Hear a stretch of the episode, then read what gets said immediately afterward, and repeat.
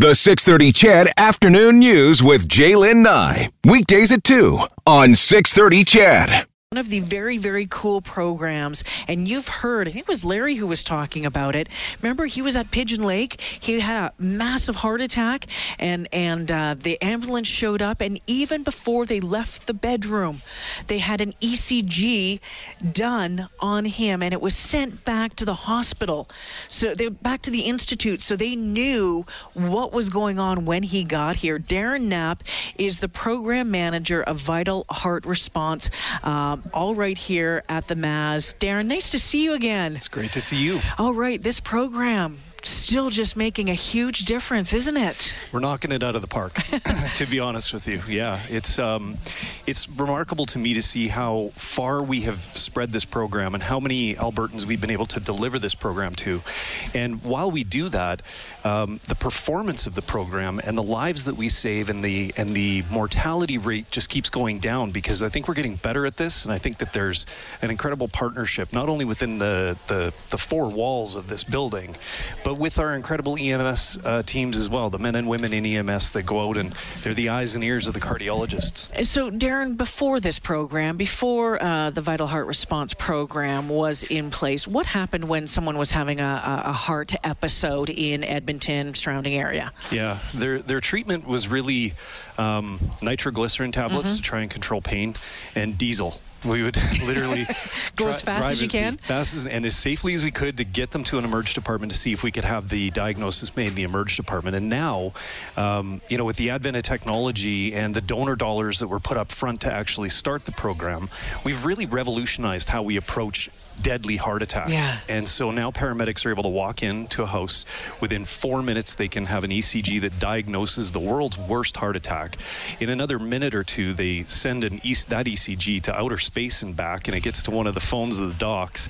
They have a quick conversation and they determine what the best option is for the patient, how to treat them. Uh, Larry, when we were talking, says he didn't even go to emergency; they just brought him straight here. I mean, there was no there was no monkeying around somewhere down in in the bowels of the hospital trying to figure out what was going on. They knew what was going on, and it was going to be done and taken care of right here.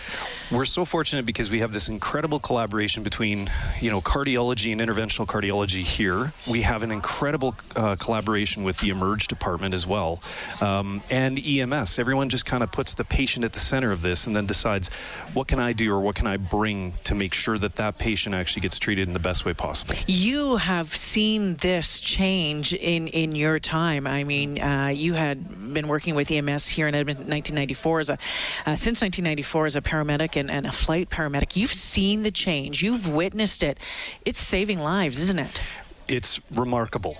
Uh, the, it's night and day in terms of what we're able to do now for patients in the community uh, and the amount of heart muscle we give back to patients. Uh, in EMS, uh, in what do you mean of, by that? Well, what I mean is um, we, we in our recent research and the studies that we've done on our registry, we know that if we can get to a patient within the first half an hour that they have the onset of their symptoms of their heart attack, and they and they make the right choice and they call 911, an ambulance will show up, diagnose them, and provide them with a lytic drug in the next half hour. There is an over 30% chance, so greater than one in three chance that that patient has zero heart damage whatsoever. Amazing. Yeah. Amazing. And so that, I mean, moving forward, you can continue to live live your life, um, and and you know robustly, right? Yeah. It's it's as if you had the world's worst heart attack, yeah. but not really. It never happened. Um, what's your favorite part about doing this job? I love seeing the success stories, obviously, mm-hmm. from the patients. The patients who say, you know, wow, I didn't really know EMS could show up to my house, diagnose my heart attack. Mm-hmm push a medication on me and I feel like I want to get out of the back of the ambulance and leave before we even get to the hospital. That's that's great. But I think the EMS teams as well. Um, when I go to talk to my colleagues, they are just so excited about the ability to do something really definitive for a patient, um, you know, within their own realm, and they have the ability to quarterback that process, work collaboratively with an interventional cardiologist that's on call 24 hours a day, seven days a week, and can't wait to hear from them and treat those patients. Darren, no one wants to have a heart attack. No one uh, ever expects that they're uh, thinking that they're going to have a heart attack, but if you're going to have a heart attack, it sounds like Edmonton and area, this is the safest place, your your best bet Yeah. to have one. Yeah, this is a place to do it. I, I mean, I think um, as we've improved on the process, and we were talking at the break, uh, when you do get that drug, and then you come to a facility like the Mazankowski with the amazing technology that we have here and the and the incredible talent that we have here, when they follow up and do an angiogram and open up that artery for you and keep it open, um, one year after the patient has had that critical heart attack that would have ended so many lives before, the mortality rate now sits at less than 2%. It's Amazing. about 1.9%. So we've really radically changed what this disease looks like and what we can do for it. Is the program expanding?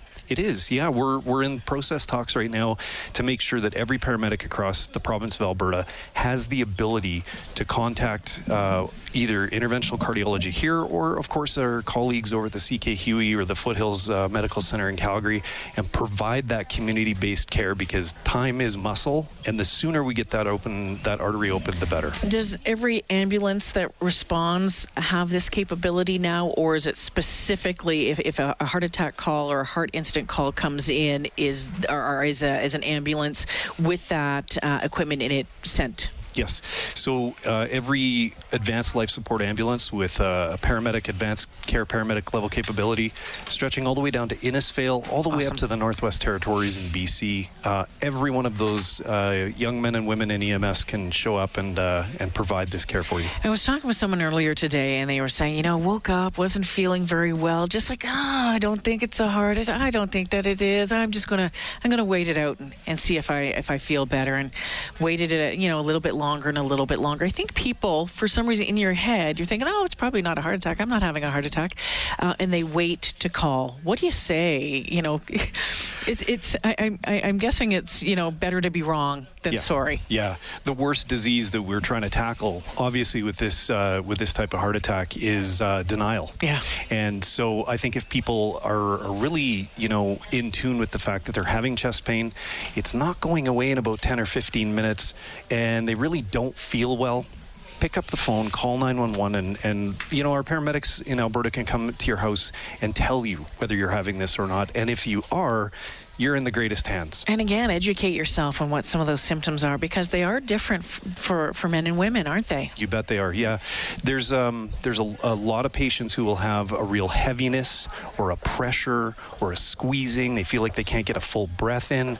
But some of our elderly patients, our diabetic patients, and some female patients, they really don't feel pain in the same way. So they just might not feel well. They'll they'll feel run down, and it kind of can get confusing around flu season. Yeah. So we really need people to be vigilant and not take the chance. Just pick the phone up and call, and we'll let you know whether things are, are good or not so good. Before I let you go, um, it says here that I need to ask you about some of the research that you're doing with uh, about blood pressure cuffs right now. Yeah, um, I don't know if you have a green thumb, but you know how in a plant where uh, if you have part of the plant that's dying, it sort of tries to channel all of its energy to save the dying part of the plant.